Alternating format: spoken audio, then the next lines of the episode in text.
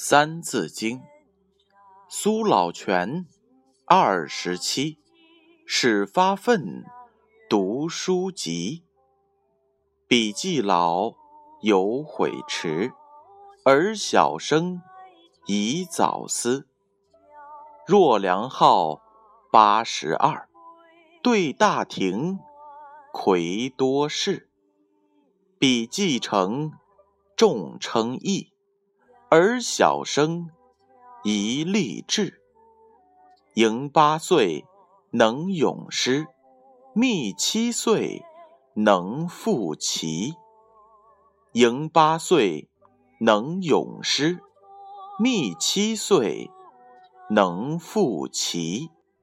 这句话的意思是，北齐有个叫祖莹的人，八岁就能够吟诗了，后来当了。秘书监助作郎。另外呀，唐朝有个叫李密的人，七岁时就能够以下棋为题而做出诗赋了。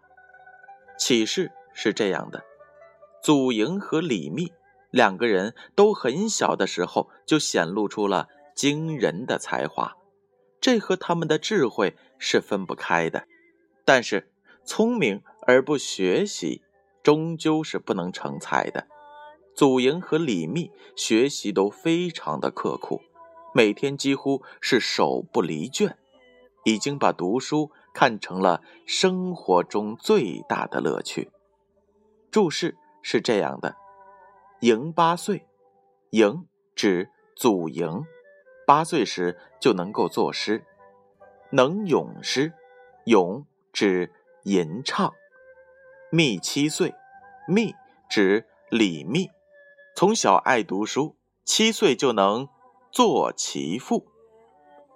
这句话还有这样一则故事：祖莹是北齐时的人，很小的时候就能够背诵《诗经》及《尚书》一类的书。由于祖莹整天倦不离手的用功读书，常常连觉啊也不想睡。他的父母实在是心疼他，于是便把家里的灯火给藏了起来，不让他读书太晚。好学又聪明的祖莹，便在父母都睡着了之后，拿出自己预藏好的火种来照明。为了不让父母看见，他还拿了衣服把门窗遮住，为的就是安心读书。祖莹有一次读得太晚了。竟睡过了头，醒来时误以为上学的时间到了，便匆忙的赶到了学校去。正好轮到了他要上台讲《尚书》这本书。这时他发现带错了书，可是祖莹很镇静的把《尚书》的内容背了一遍，不仅快，而且连一个字也没有错。令在场的同学都吃惊不已。祖莹长大之后果然在朝中担任了秘书及著作郎的工作。